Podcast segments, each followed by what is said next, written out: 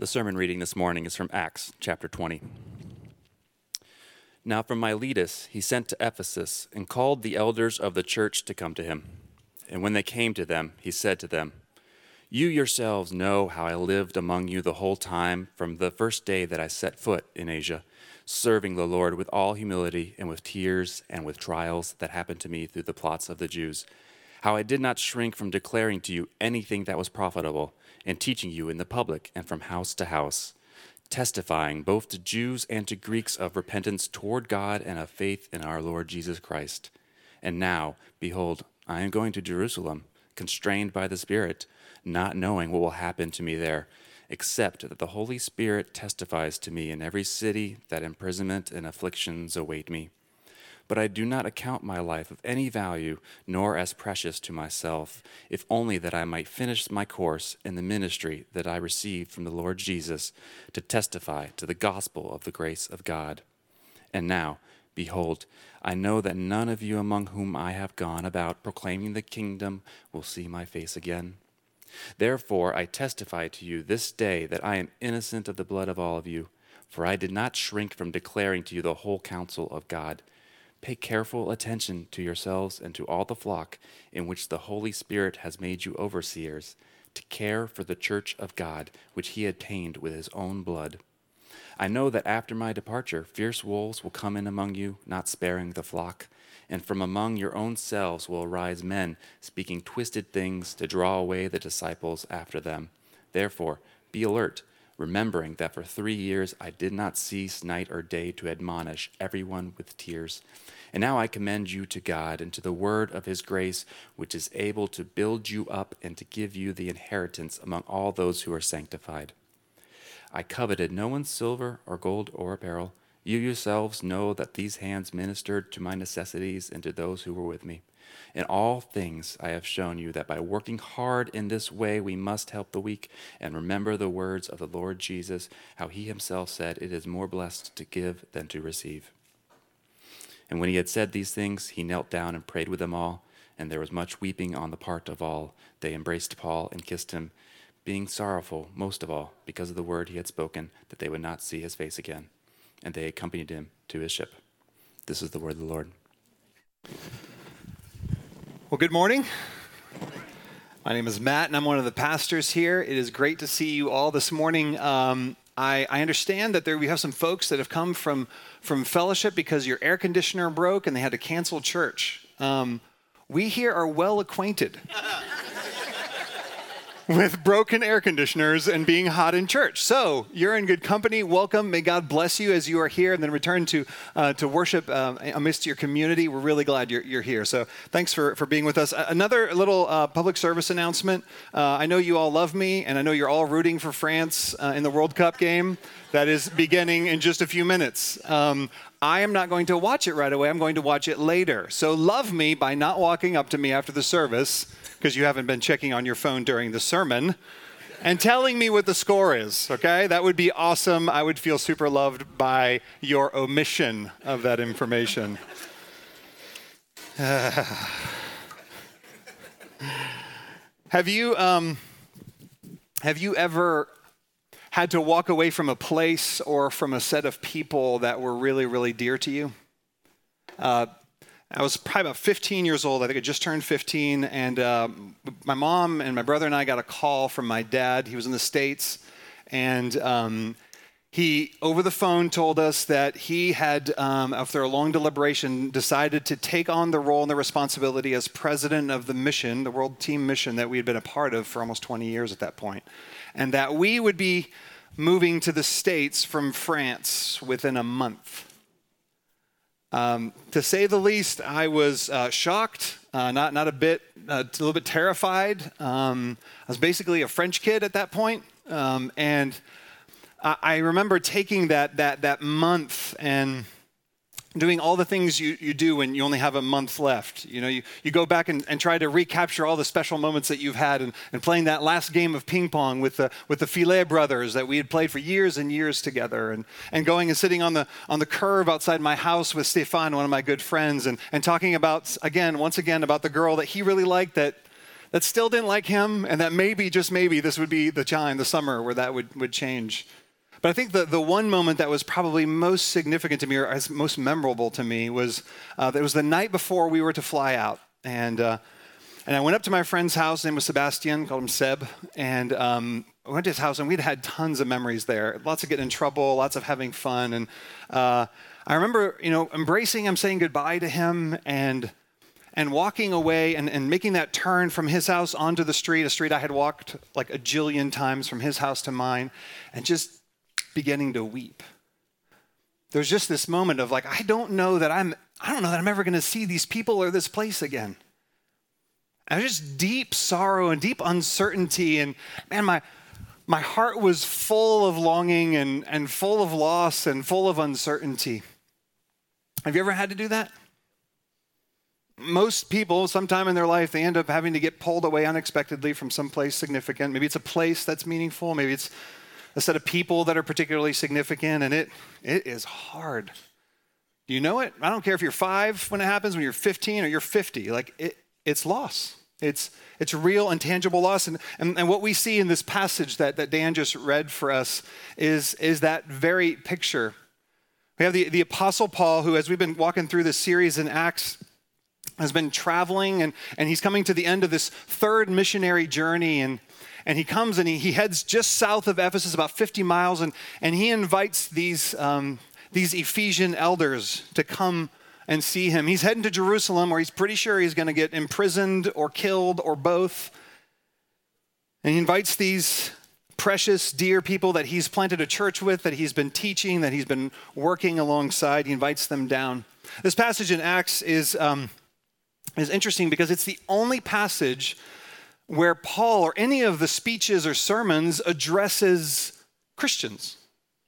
Everything else, every other passage in, in, all of Acts is a direct declaration of the gospel to people who don't know Jesus yet, whether it's Jews from Peter in Jerusalem or, or Gentiles like we saw last week in Athens.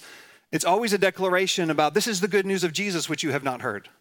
This is the only time where there's a speech or a sermon or a declaration that belongs and is directed at Christians. Now, much of what Paul will talk about in this passage, he ends up, well, frankly, writing later.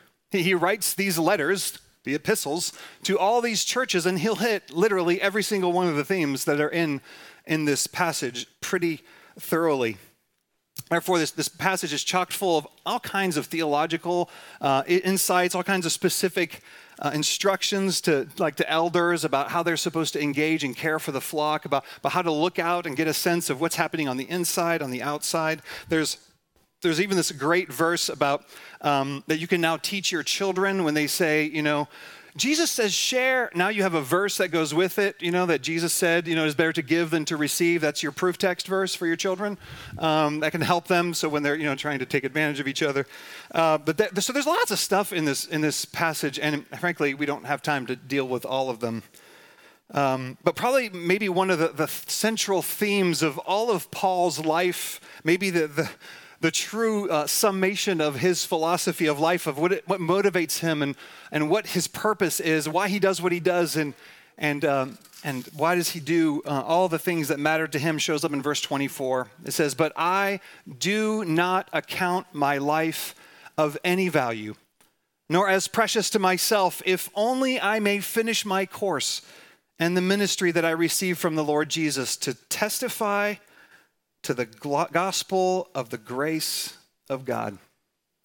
I would argue that this one sentence summarizes the crux of all that Paul holds to. All that God has brought about in Paul. Paul says, I, I do not account my life of any value, nor as even precious to myself. We would think that my, my life is precious. Everything about my life should be precious to me. He's saying, No, not of precious to myself. Uh, it's not my life anymore. It's not my comfort. It's not my rights. It's not my safety anymore. It's not my stuff. Everything, my very life, is no longer my own, Paul says. It says here, though, he says, there's this, this purpose. My life is of, of, no account. There's this thing that, that God has told me to be about, and he's invited me into this, this ministry, or this, frankly, just this life, and that is to testify to the gospel of the grace of God. to testify. Now, automatically we go to to say the words about this beautiful, gracious, amazing God, and that is true. And we've seen that a ton throughout the book of Acts. Paul will declare all the glory and the beauty of it. But, but this word testify actually has in it, says one of the definitions is to witness with a high level of self involvement. This is. Um, this is not an idea transaction. This is a declaration by Paul. He says, This is what I've been doing. I'm, I'm all in on this message. It's not just an idea I'm sharing, it's not just a concept that we're engaging with. My very self is in this. I am a part of this message. And what we've seen, of course, in Acts is Paul faithfully testifying to the gospel by everything that he's said. He's done so in creative ways, engaging all kinds of different worldviews with the good news of the good of the grace of God in Christ Jesus. But what I find particularly striking in this passage, what um, isn't the it isn't the discourse of, of Paul, it's the disposition of the man. Uh, when I was in seminary, uh, I took a course called Acts and, and um, Pauline epistles, and this passage, coupled with 2 Timothy chapter 4, shifted the way I ended up reading every epistle from there on. I don't know about you, but if you've read epistle, have you read, anyone read an epistle? If you've read an epistle, a couple of verses of an epistle, what's your, um, what's your experience of Paul? He's, he's kind of your wishy-washy, average, not really strong kind of guy. Right? He is like intense. He will tell you all kinds of stuff that you're through by his pen. We will hear and receive all kinds that I don't think we like to always hear. I don't always like to receive what he has to give. And so, one of the things that's so pivotal is because Paul is writing to specific times and, and different dynamics and different churches, we're having to do a lot of interpretation. And what can be lost is what's what's the person behind these letters? What's he like? What is what is the testimony, the testifying, not just of the words of the message, but of the life of the message? What's he like? I think one of the things that we see in this passage, we get a, this incredible picture, and Luke does so by giving us some narrative, and of course, Paul describes it himself. This picture of a person with an, incredibly vulnerable and emotionally available heart that through humility and openness has made relational investments that have yielded deep spiritual friendships. I believe it's essential that we view Paul rightly if we're going to hear the message of the epistles that he pens for God well. And I think this might help today. So, this morning, we're going to look at how Paul testified to the gospel of the grace of God with his being, with his disposition, not with his dialogue. We're going to see this in three ways. We see a, a gospel vulnerability that made relational investments which yielded spiritual friendships. Uh, a gospel vulnerability in him that made relational investments which yielded spiritual friendships. The bottom line this is true because vulnerability is the pathway to influence and belonging. So, a gospel vulnerability. Let me just, just hit a couple of moments of descriptors and of declarations by Paul. He says, You yourselves know how I lived among you with all humility and tears and with trials, he says. Later he says, I did not cease night and day to admonish everyone with tears. And there was much weeping, Luke says, on the part of all. One of the things that we, we get in this, in this picture from, from Paul is that he says, How I lived among you, that I, I, was a, I was a with you person and you were a with me community. I didn't just share the city with you. No, we, we were with one another. It actually reminds us of Jesus when he says in, in Mark, he says, I, I chose these 12 and I've appointed them that they would be with me. And so doing, Jesus and, and Paul too says, the idea that, that they would be exposed to him and that he would be exposed to them. Uh, just oh, it's a willingness to be a part of a, a life, a life that is visible fully. And honestly, I don't think that we do with super well as a culture. I think, frankly, I think it's getting harder and harder to, to live among to be a part of. I think one of the things we get to do now that we weren't able to do quite so well before is, is that we can curate our image. We can display what we would like people to think is true about us. We can, we can craft an Instagram story that tells a narrative that's not consistent in any way, shape, or form with the actual internal dynamics of your soul and heart. It's not, it's not actually clear at all what's going on in your, in your marriage or, or how your disposition towards work or your bosses, but, but there is a narrative and it gets displayed. It, it gets shown to a world. We curate our image and one of the ways in which, and we can do this in person too, by the way, we're quite skilled. I'm quite skilled. But, but we do so primarily to keep us safe and secure. We avoid, vulnerability by choosing to be safe and secure. We don't, we don't want to actually be with or to be in. C.S. Lewis, in his famous quote from The Four Loves, says it this way He says, To love at all is to be vulnerable. Love anything, and your heart will be wrung and possibly broken. If you want to make sure of keeping it intact, you must give it to no one, not even an animal. Wrap it carefully round with hobbies and little luxuries. Avoid all entanglements. Lock it up safe in the casket or coffin of your selfishness. But in that casket, safe, dark, motionless, airless, it will change. Oh, it will not be broken. It will become unbreakable impenetrable, irredeemable. To love is to be vulnerable. We will never impact what we do not give ourselves to. Said in a positive way, we, we will only have substantive, marking impact on the people and on the context in which we give ourselves wholeheartedly and vulnerably, because vulnerability is the pathway to influence and belonging. Listen to how Paul talks about how he relates to the churches, not just to Ephesus, to these Ephesians, but, but here in, in 1 Thessalonians, he's talking about the church at Thessalonica. He said, Let me just remind you. He says, But we were gentle among you. Listen, like a nursing mother taking care of her own children. And we just had our grandbaby, and that's very pertinent because I'm watching my daughter turn into someone I did not know before. A nursing mom caring for her baby. That's, that's, how, that's how we approached you. Look what he says after this. So, remember, in the midst of Paul's going to say all kinds of stuff to this church. He's going to challenge them in all kinds of ways, but look at the disposition.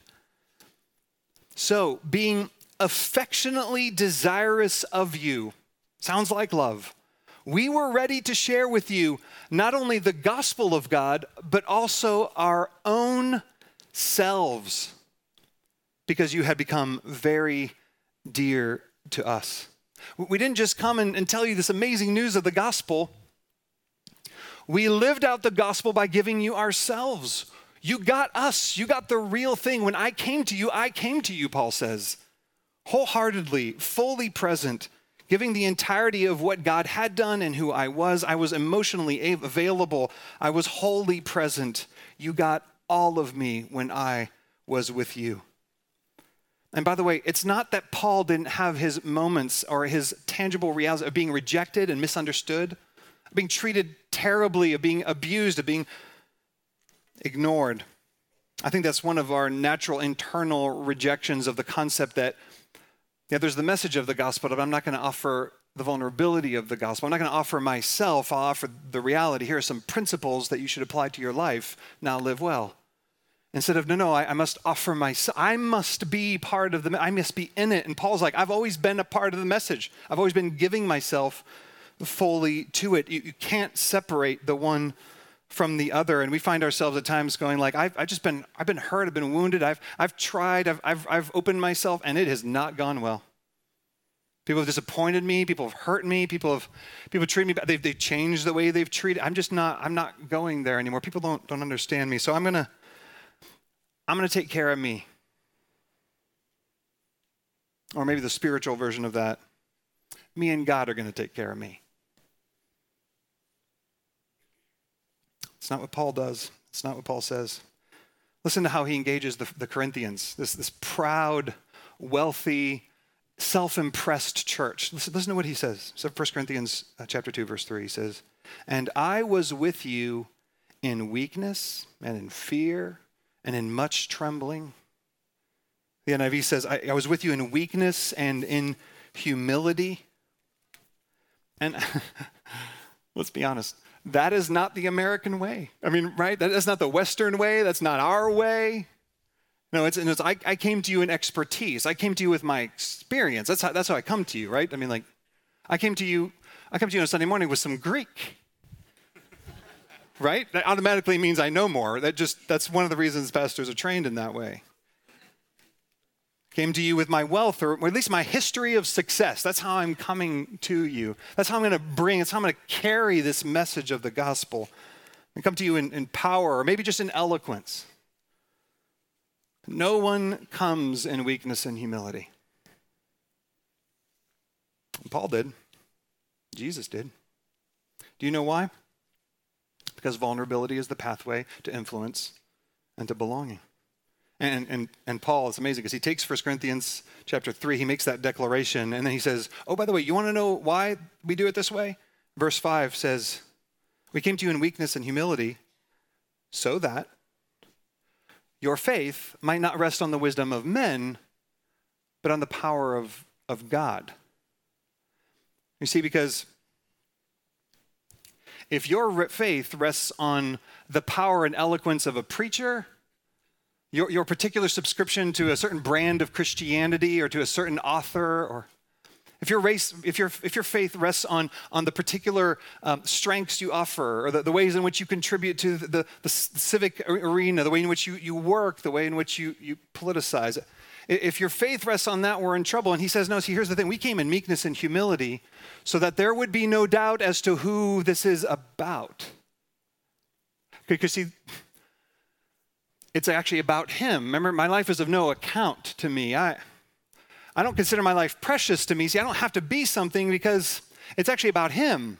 And so I want to make very clear that when I enter a room, when I enter an environment, when I enter a relationship, that I'm coming with, with meekness and with, with humility, with, with vulnerability, because, because we, then we know that it's the power of God, not the wisdom or the presence of man. I'm not a naturally vulnerable person. And honestly, the more I live, the more I meet people, um, you people, um, the more I'm pretty convinced that no one's actually a naturally vulnerable person. There's a misnomer there. I, um, I, I, believe there are areas of our lives where we are, where we would think we're, we're vulnerable, or where I would say we are transparent. And typically it's like, well, I'm a vulnerable person. I talk about this and this and this. See? And, and, um, Ironically, that's, that's really much more transparency than vulnerability. There's a, there's a real difference between being transparent and being vulnerable. Let me show you.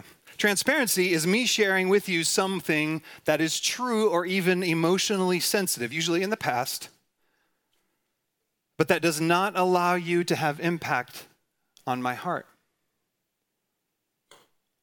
Vulnerability, on the other hand, requires me to invite you into a moment that I need help that I feel insecure, that I feel shame, or that I just don't have it all together. In essence, it means that I'm lowering the wall of my impressiveness, of my defenses, and inviting people, inviting individuals where I feel weak. Which is why typically, I mean, let's use, let's use this context, right? 99% of the time when I'm sharing a story with you or giving you an illustration of something that happened, I'm being transparent. And, and sometimes it's like really emotional stuff. I've shared some of my past and my story with you, and some of you guys are like, whoa, that is some legit heavy duty stuff. You are so vulnerable.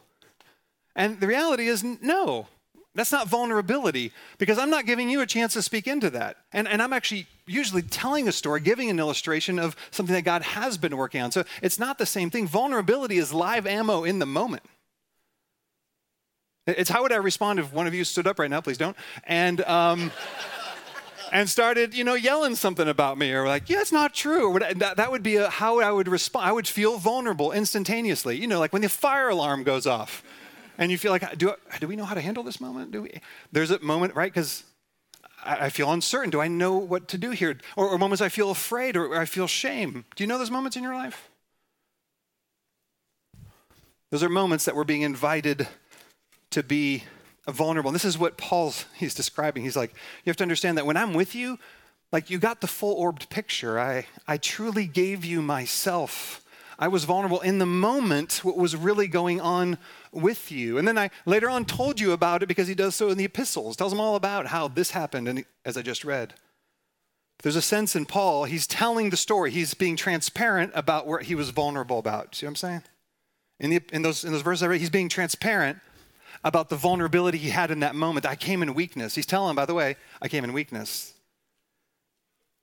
God's invitation to us is there's nothing wrong with transparency, by the way, is to enter into relationships with the gospel in hand, living out of vulnerability. And so let me just say a couple things about vulnerability. First of all, vulnerability is practiced. Paul says, This is, you know, you know, he says, how I lived among you. This is not a one time thing that Paul did. He talks about the tears he, he displayed, he talks about the way in which he lived, the, this is a pattern of life. And so vulnerability, vulnerability must be practice. That means that we have to choose it. We have to choose it over and over again, multiple times a day. Sometimes you, you have to come to a place where you're saying, I'm, I'm not going to pretend or, or, or placate. I'm not going to just try and get through this. I, I want to actually allow the real me to be fully present here in this moment. I want to be truly available. Um, illustration. Uh, about a, two and a half months ago, maybe three months ago, I uh, had lunch with Ross Walters. And uh, he talked to me about a, a, book that had been really helpful to him. And uh, it was kind of a leadership, organizational stuff. It like really shaped the way in which Valor Coffee, which he and his partners run, had, had kind of, it's like down to the DNA of their organization. And he talked about it. I was like, man, this is really cool. I wonder what this would look like. So a month and a half later, I picked it up, and a month later, I started reading it. And is that how your life goes? And uh, and I'm reading this book, and I'm like, nothing, nothing is rocket science, right? It's nothing new under the sun, but I was like, boy, this is really encouraging. This helps me think a little bit differently about how, how we framed our organization, how we think about church, or how we think about why we do what we do. And, and it, was, it was really helpful. Can I just tell you about I don't know, probably about three or four chapters in, as I'm going like, wow, this is this is really helpful. I suddenly had this moment. I was like, when did this book come out? I know this is maybe not a normal thing for you, but I, I looked at the front cover. 29 is when it initially came out. 2011 is kind of when it got popular, and I was like, oh no, I'm behind. Like, see, I, I should have read this a while back. You know, you should be a part of that. I should, I should have known. I should have, and and I mean it. It messed with me because Ross would be like, hey, you want to get back together? I'd like to, to talk and everything. I'm like, yeah, I'm busy. But um, so we, we get back together, and, and this was what I mean by we, we choose, right? We have to, we have to choose. Sitting down with him, I had to say, hey, listen, Ross, like, first of all, thanks for the recommendation. Uh, this genuinely insightful and helpful for me. Like, I, it stirred some thoughts, and uh, I actually I needed that. I needed some, like, some something to, to kind of stir some new things. And, and I know that you're in your early 20s, and, you know, I – I should know all these things, and I, but I just need to acknowledge that, like, um, I feel really vulnerable having not known, not read this book, feeling behind, and and so even with you right now, I'm feeling I'm feeling just vulnerable, and uh, but I want to say thank you. In the midst of all this, I just want to say thanks, and it actually was cool and good for me, and hard and weird, and um, and it has to be practiced trust me, he didn't need to know any of that, right? But see, I, am not naturally vulnerable, and neither are you. And, and if we're going to be ambassadors for the message of the gospel, we're, we're going to talk about how, how we become these people. If we're going to be ambassadors of that, like we must practice it because it doesn't come naturally. Vulnerability must be practiced, vulnerability must be announced. We must learn to say, I feel really vulnerable to say this. But here it is. Uh, actually, Becky's probably helped me the most with this by modeling it, which we'll talk about next, and, and, and just asking me when I start getting in a bit of a tizzy, Are you feeling vulnerable? I'm like, No, I'm feeling angry. um, because anger is way easier to deal with than fear, right, or uncertainty or insecurity. And so I, I, those are vulnerable uh, for shame. I, I feel ashamed that right that I hadn't read that book. That I'm not a, a good leader would have read that book, and so I, feel ashamed. So I don't want to bring that up. You feeling? Are you feeling vulnerable? And and, and for us to start recognizing and being the kind of people who say, I, I feel vulnerable in this moment. I feel I, this is I feel I feel exposed a little bit in this, and and yet I'd like to invite you towards me. I feel vulnerable to say this, but I, I'm not sure how to lead my family. I feel vulnerable to say this, but I, I'm afraid I'm a bad mom.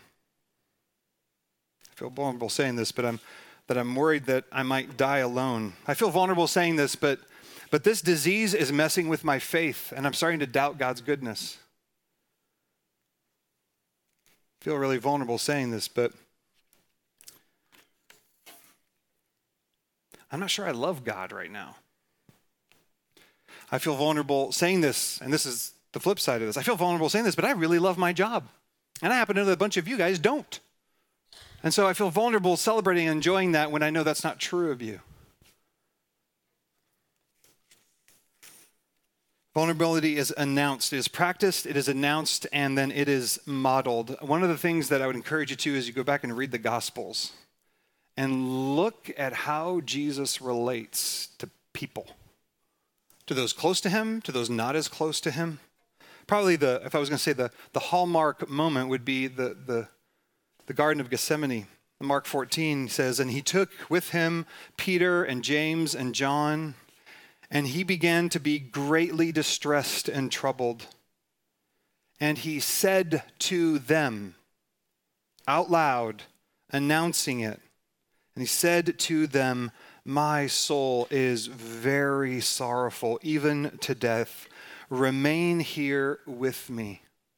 And so this is this is our Lord who he's so distressed that he declares to the people around him, I want you to know I'm in distress. This is overwhelming. The thing that I'm facing is, is like nothing anyone could possibly imagine. Would you stay with me? Have you ever asked people for that kind of proximity, when you're that vulnerable, when you're that open to the distress and uncertainty? Like, would you, would you come over? Would you, would you come and just be with me for a while? Would you, would you stay? Please, please don't go. Would you stay? Jesus saying, I'm let me show you what it's like. In the, in the crucible of the most intensity, he says, let me show you. Let me model to you what it means to be vulnerable, to be fully engaged, to not just be speaking the words of the gospel, but to be living out the reality of the gospel. And therefore, elders, staff members, deacons, community group leaders, parents, coaches that are going on the retreat, kids group leaders. We must embody the vulnerability of the gospel with the message of the gospel. We must model it to our children. We must show it to our, to our group members. So let me, um, let me say this as a someone's going to ask me this after the service or email me. No one ever emails me, but ask me. We're not called to live out the same level of vulnerability at all times with all people, okay? There, there's wisdom and discernment and about what it looks like to be vulnerable at given context. There are times and places where where what is honestly going on in you needs to take a back seat to the reality of the vulnerability of somewhere else, okay? That, that's a reality. Like vulnerability doesn't mean like I own the stage at all times with what's going on in me. That's not what this is. No, no, there's time where you actually must take the back seat, whether it's because of the vulnerability of someone else or because of the context that you're in. In the middle of a wedding, and if you're not married, you don't stand up and go like, "This is really painful for me." You know, it's just this is not the place. but but you're probably feeling that, and that's that's not the place, right? But you should tell someone. You should, you should invite someone into that sorrow to draw people towards you. We must be stewards of our vulnerability, no doubt about it. Because gospel vulnerability is powerful. It's an essential ingredient in us being the kind of message bearers and carriers of the gospel of Christ. And it's an essential ingredient in making relational investments, which is the second point. That Paul, like Jesus, lived out this gospel vulnerability. He says, I, I gave you myself. Every time I went into it, I gave you myself. That he that made, so he, I lived out gospel vulnerability that made relational investments. Verse 31, this kind of um, relational investments. The first is he made investments of truth. And this is literally an entire sermon of itself, but let me just talk about this briefly. He says in verse 31 that I am admonishing everyone with tears. That Paul's movement, that his gospel vulnerability manifests itself in making relational investments. And, and one of those key investments, maybe the most central one, was that he spoke the truth to people. He told people the truth about themselves. He told the truth about himself. And then he told people the truth about themselves. He offered an investment of truth. And Paul told the truth to people because he was living vulnerably with them. And, and admonish is just the word to warn or to even to exhort, to tell you stuff you don't want to hear, which again are lots of those in the epistles. But I, I think if we looked honestly at ourselves, there's some of us that, um, that are all admonishment and no tears. And there's some of us that are all tears and no admonishment. And we must be both. If we're going to be faithful to the reality of what God calls us to, we must be both. One of the things that was really cool, I got to experience on Saturday at the towards the end of our elder meeting, was um, hearing from Jay as he's recounting some of the challenges going on in a particular family in our church, and and having having been a person who is who is holding up, admonishing in truth, also simultaneously began to have tears come down his face of longing, of entering into the reality and the challenge and the longing. And once again, made me love you even more. Um, we must we must make investments in the truth. And we must make investments of time. One of the things that we see here is, and probably because most of you, when you were kids, uh, you were in church and you were bored, and you went back to the back section with the colored maps in your Bible. Come on, you know who you are and you were like, huh, I wonder how far this is. And you spent an hour. Finding, um, that was that maybe was what I did. So you looked and you realized Paul went on these missionary journeys, and you kind of feel like he's like your itinerant pastor, right, or itinerant preacher. He's just kind of bouncing from city to city. That's not the case here with Paul. There's a long stretches, long stretches at Antioch, long sections at, uh, at, in Corinth, but longest section here in Ephesus. Three years. Paul invested himself, and he invested himself with time. For three full years, he gave of himself. And if I'm honest, one of the things that I, I sense we experience is that we want we want significant relationships, whether it's friendships or, or, community experiences, and we want them now. We want them immediately. We want them to, to like really work for us right away.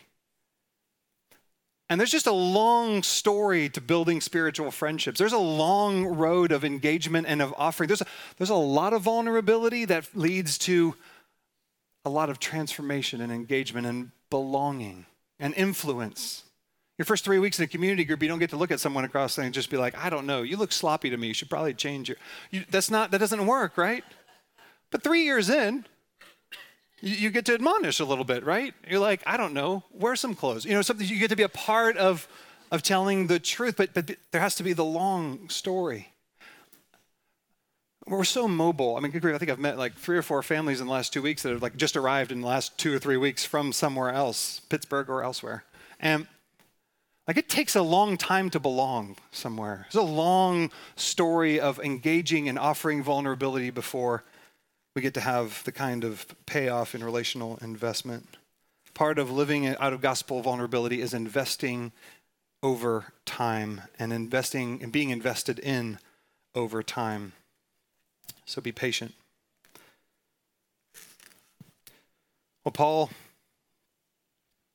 see Paul living out gospel vulnerability, which made for relational investments, and those relational investments yielded spiritual friendships. I think we can just look at the. Um, if you take, you take uh, C.S. Lewis's Four Loves, which is a great book, um, and he talks about like there's family love, which is kind of like you're circled around you, and like you're kind of born into that, and then you've got like you've got uh, erotic love, or you've got a couple love, and, that, and that's and that's like kind of the face to face, like you are my affection and I am your affection. And then there's friendship love, which actually he describes very clearly as the one that's a lot of work. It's the one that takes some engagement, some in investment, takes some offering. Because in, in friendship love, what you do is you stand not face to face with that person being the object of your affection and you being the object of their affection, you stand side by side. And, and you have, as part of that relational dynamic, an object of great affection that you share which is why spiritual friendship is actually two people who, because they belong to Jesus, standing and looking at Christ saying, Isn't he awesome?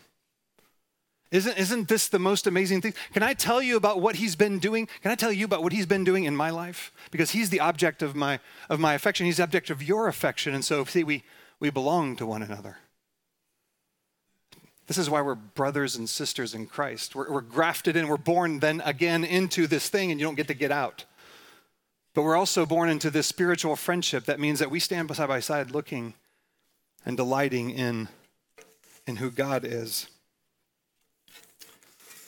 And so, what we see on the beach, 50 miles south of Ephesus, is, is Paul and all these Ephesians Christians, these Ephesian elders, who have built a spiritual friendship over time, having invested themselves, having given themselves to one another with the singular object of Christ as the amazing, beautiful, passionate, zealous one. And so that when they kneel side by side and pray to him, there's, there's many tears, there's much longing.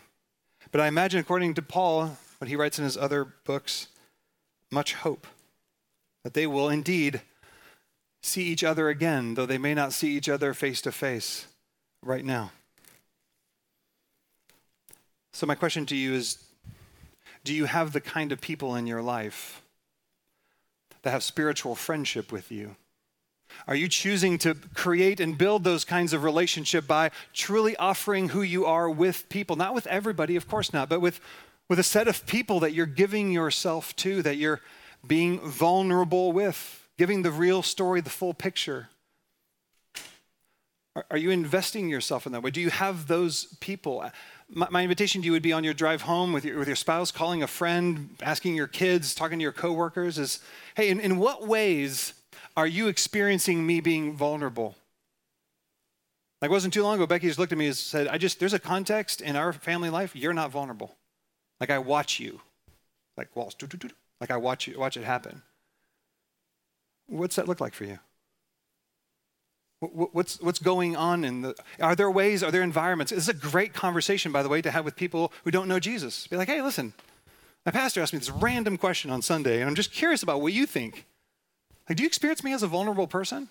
Like, how shut off do you experience? Not like, hey, by the way, I think you're kind of a shut down person. No, no. Like, in what ways do you experience me? Do you feel like, do you feel like you get kind of all of me, or do you feel like I'm a guarded person? I suspect that would, a great conversation would ensue. How do we become these kinds of people? How do we become the kind of people who live out of gospel vulnerability, who, who look and say, my, my life is of no account to me. I, it's not precious to me. It's not precious to myself. I promise you, it's not by just being like, okay, I got to stop this. This is, or I got to start this. I got to start being this way. We're going to have to have a vision of ourselves and of other people that comes to us from the outside, from, from someone else. See, we, we become vulnerable people, we become humble people, not, not just by thinking less of ourselves or of thinking about ourselves less, which is the better version of the humility one, but by recognizing that there is one who thinks of us much, that there's someone who thinks fondly of us always You see, most of us find ourselves saying, I can't quite reveal, I can't quite bring out the reality of who I am. I can't quite reflect back to you the, the, the, what it feels like to be in this situation or in this relationship because, because of the risk it's going to take. And so I need to, I need to preserve my life. I need to, I need to protect my life. It is precious to myself. And the, the reality is, this is what the gospel, that's why it's called, it's what I'm saying, it's gospel vulnerability, not just vulnerability. What's the motivation? How, how are you going to be cared for when someone actually does stomp on you? Like, if you don't have the gospel, like you're toast. You're going to be like, never again. I'm not doing that again. But see, when we see the one who made himself fully vulnerable for us, like just just picture the cross. I don't care what movie, what scene, what, but think about the cross. Think about what you imagine. You're like, is there a more vulnerable place? Is there, you're stripped naked, you've been beaten by the people that hate you, everyone who should be on your side, the Jews are against you, the people should be recognize you are spewing insults and spitting at you. Could you be more vulnerable? No. There is not a more vulnerable moment in the history of the world than when Jesus hung between heaven and hell. There was not a moment more than that. And because he was vulnerable, he says, I now have you. There is no moment where you're going to be hanging between heaven and hell like that because, because I did it for you. And so it is well with you. Like you can risk. You, you can be hurt. You can, you can move and you can move in again. You can begin by offering things about yourself that you've promised you wouldn't because, because he already went ahead of you. Which is why the cross is what we stare at. We see the one who was vulnerable for us, before us, and it gives us freedom. It gives us power. It gives us courage to practice. It gives us practice. It gives us courage to be able to not just bring the message of the gospel, which we must, but also to bring the person, ourselves, our very vulnerability, which is also imbibing and living out the very gospel of Christ. You must see him, the vulnerable one, because he is your only hope at ever being the kind of person who will give yourself away in this way. So let me pray. Father, thank you for for the fact that there is um, there is a, there's a picture and an imagery in, in Paul that we well first of all that we want that we long for that we there's a there's an absence of self preoccupation um, and yet a willingness to be humble and weak and low and and less and, and all I know is that when I see him, it just makes me think of you. That you came and, and you did not show up like you were something special. You actually came in a manger, you came under, you came low. You submitted yourself to death, to humility, to vulnerability by choice that we would be free. That we wouldn't have to hold our life as precious to ourselves, but that we could give it away without without being alone and being abandoned because you were abandoned for us. So, as we come, Lord, we, we receive the elements, the body and the blood, Lord, would you, would you give us a vision of what it looks like for us to, to be imitators of you? Not to earn anything, but because you have done it for us, would you give us a vision of what it might mean to enter into the spheres and the environments you've given us with all of ourselves, that we would offer our all of who we are? Because as redeemed men and women of Christ, it is a good thing. So, Lord, give us courage, give us life, give us vision. May we see you, and then we may glorify you side by side with spiritual friends to the praise of glory of your name. This we pray in Christ. Amen.